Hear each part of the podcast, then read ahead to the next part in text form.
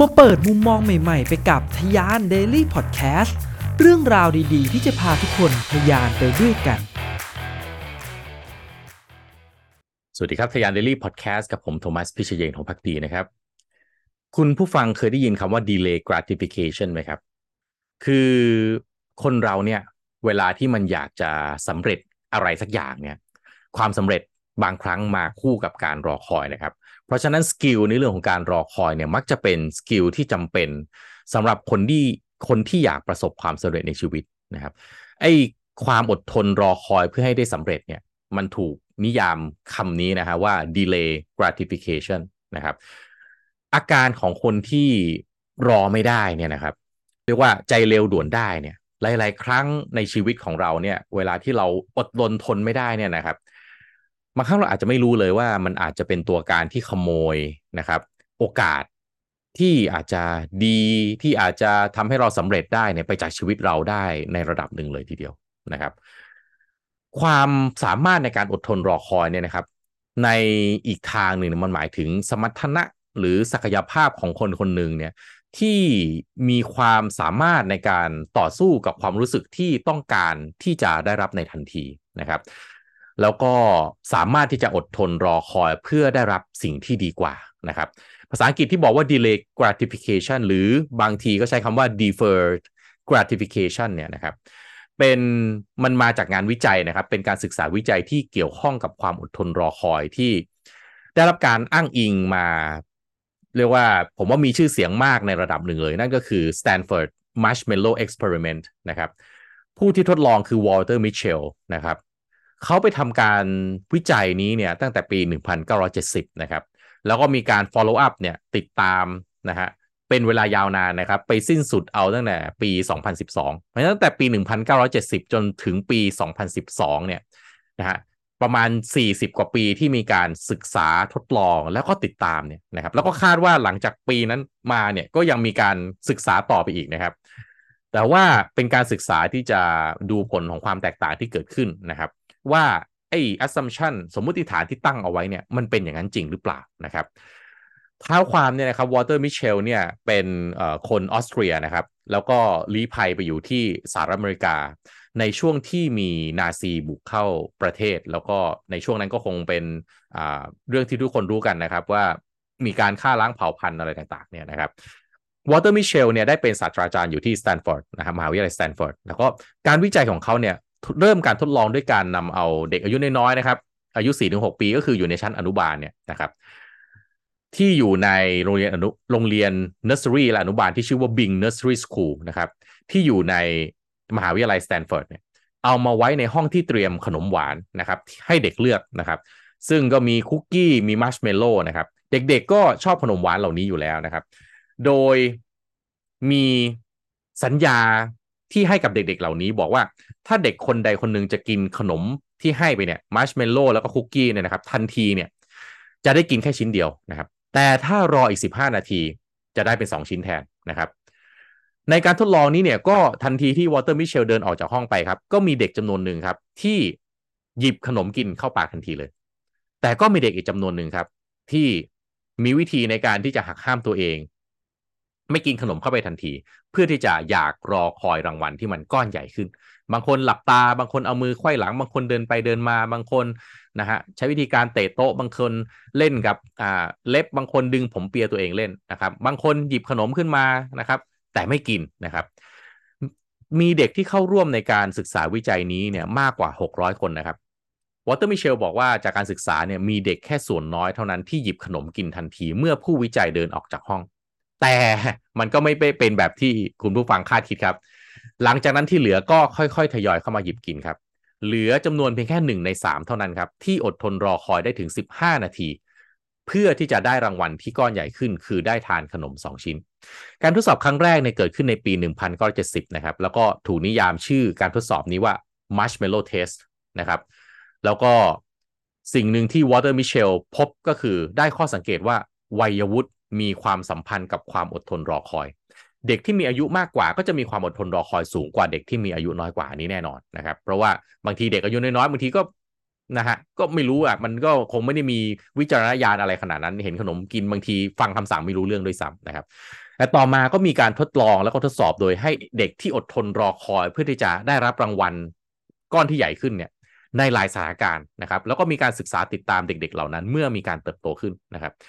โดย follow up study หรือการศึกษาติดตามเนี่ยนะครับ เกิดขึ้นครั้งแรกเมื่อปี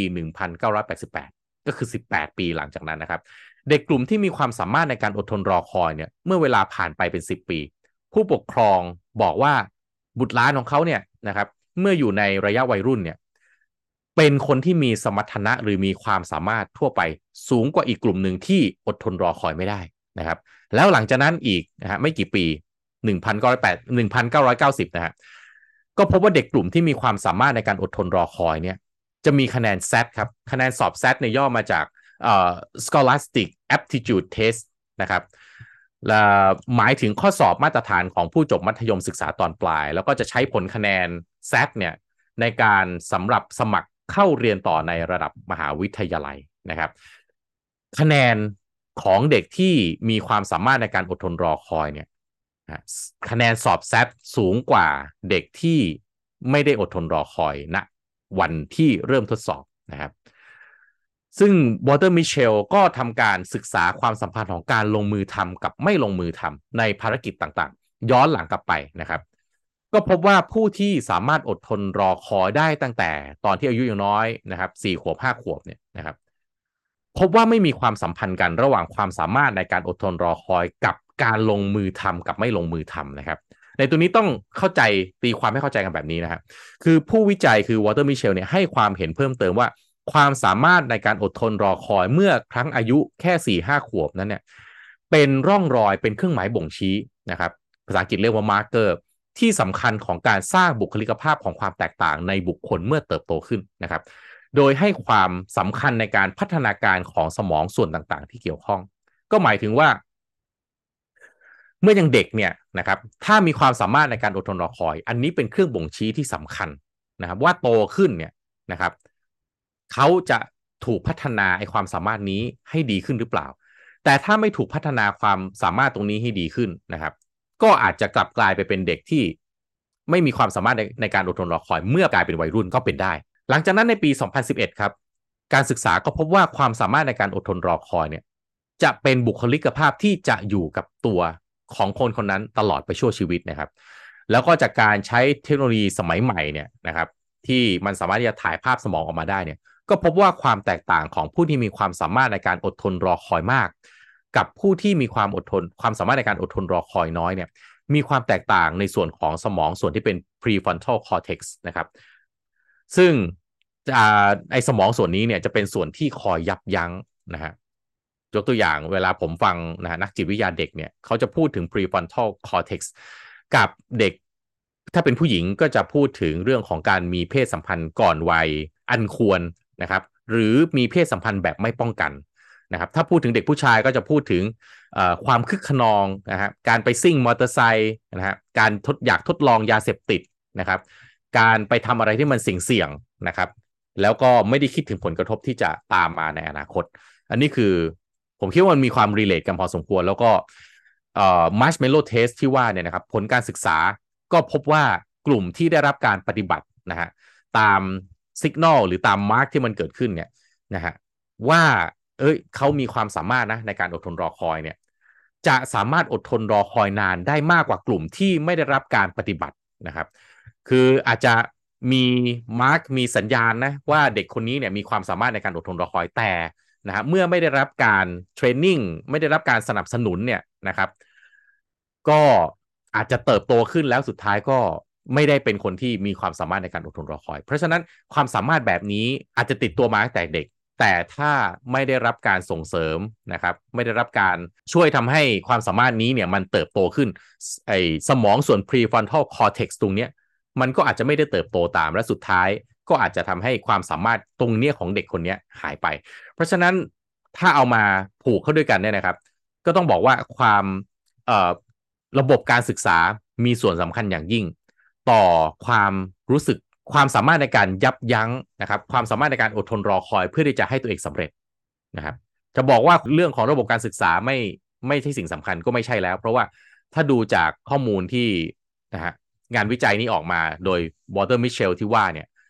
นะฮะเด็กที่มีพื้นฐานที่ดีแล้วได้รับการส่งเสริมนะครับ ผ่านสาการต่างๆ ผ่านการเรียนรู้ทั้งในห้องเรียนแล้วก็นอกห้องเรียนผ่านระบบที่ดี ก็จะกลายเป็นเด็กที่เติบโตขึ้นมา แล้วก็มีคุณภาพ คุณภาพนั้นก็จะสะท้อนออกมาบนความสามารถในการอดทนรอคอย แล้วก็จะสะท้อนออกมาในแง่ของความเป็นมืออาชีพ เมื่อคุณไปทำงานนะครับ อยู่ในบริษัทในองค์กร รู้จักเป็นคนที่มีความอดทน ก็จะได้รับการโปรโมทนะเติบโตไปตามสายงาน คุณมาเป็นผู้ประกอบการรู้จักที่จะอดทนนะครับก็จะทำให้องค์กรสามารถเติบโตได้มีความ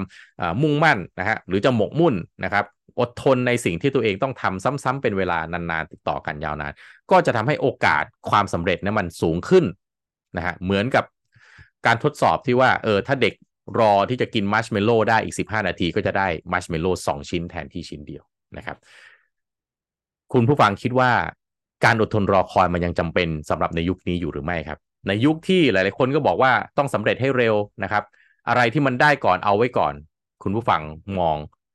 delay gratification ความสามารถในการอดทนรอคอยว่ามันมีคุณค่ามากแค่ไหน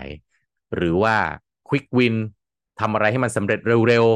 ๆ ถ้ารอแล้วไม่รู้เมื่อไหร่จะได้ มันเป็นสิ่งที่สำคัญกว่า ฝากไว้ให้คิดนะครับ คิดเห็นอย่างไร มันคือเส้นทางที่คุณเลือกเพื่อกำหนด ทางเดินชีวิตของคุณเอง ขอบคุณสำหรับการติดตามนะครับ แล้วมาพบกันใน EP ต่อไป สวัสดีครับ พิเศษสำหรับชาวทะยานนะครับแพลตฟอร์ม Future Skill เป็นแพลตฟอร์มที่ช่วยทุกคนในการพัฒนาตนเองนะครับ ผมมีสิทธิพิเศษที่จะให้ทุกคนช่วยในการพัฒนาตนเองได้ง่ายขึ้นนะครับ โดยผมมีโค้ดส่วนลดสำหรับแพ็กเกจ 1 ปีสูงถึง 50%นะครับ จากราคา 9,948 บาทเหลือเพียง 4,974 บาทครับ และสำหรับคนที่ทำธุรกิจนะครับ ผมมีโค้ดส่วนลด 100 บาทนะครับ ในแพลตฟอร์ม The Vision by Future Skill ซึ่งในนั้นมีคอร์สที่ผมพัฒนาร่วมกับ Future Skill ก็คือ Leadership Under Crisis ด้วยนะครับ โค้ดส่วนลดนี้สามารถที่จะเอาไปใช้กับคอร์สอื่นๆที่อยู่ใน The Vision ได้เช่นเดียวกันนะครับ สิทธิพิเศษโอกาสดีๆ แบบนี้อย่าพลาดกันนะครับทะยาน Daily Podcast พอดแคสต์สาระน่ารู้ และเรื่องราวพัฒนาตนเองให้ดีขึ้นในทุกๆวันสำหรับคนทำธุรกิจกับผม โทมัส พิเชยง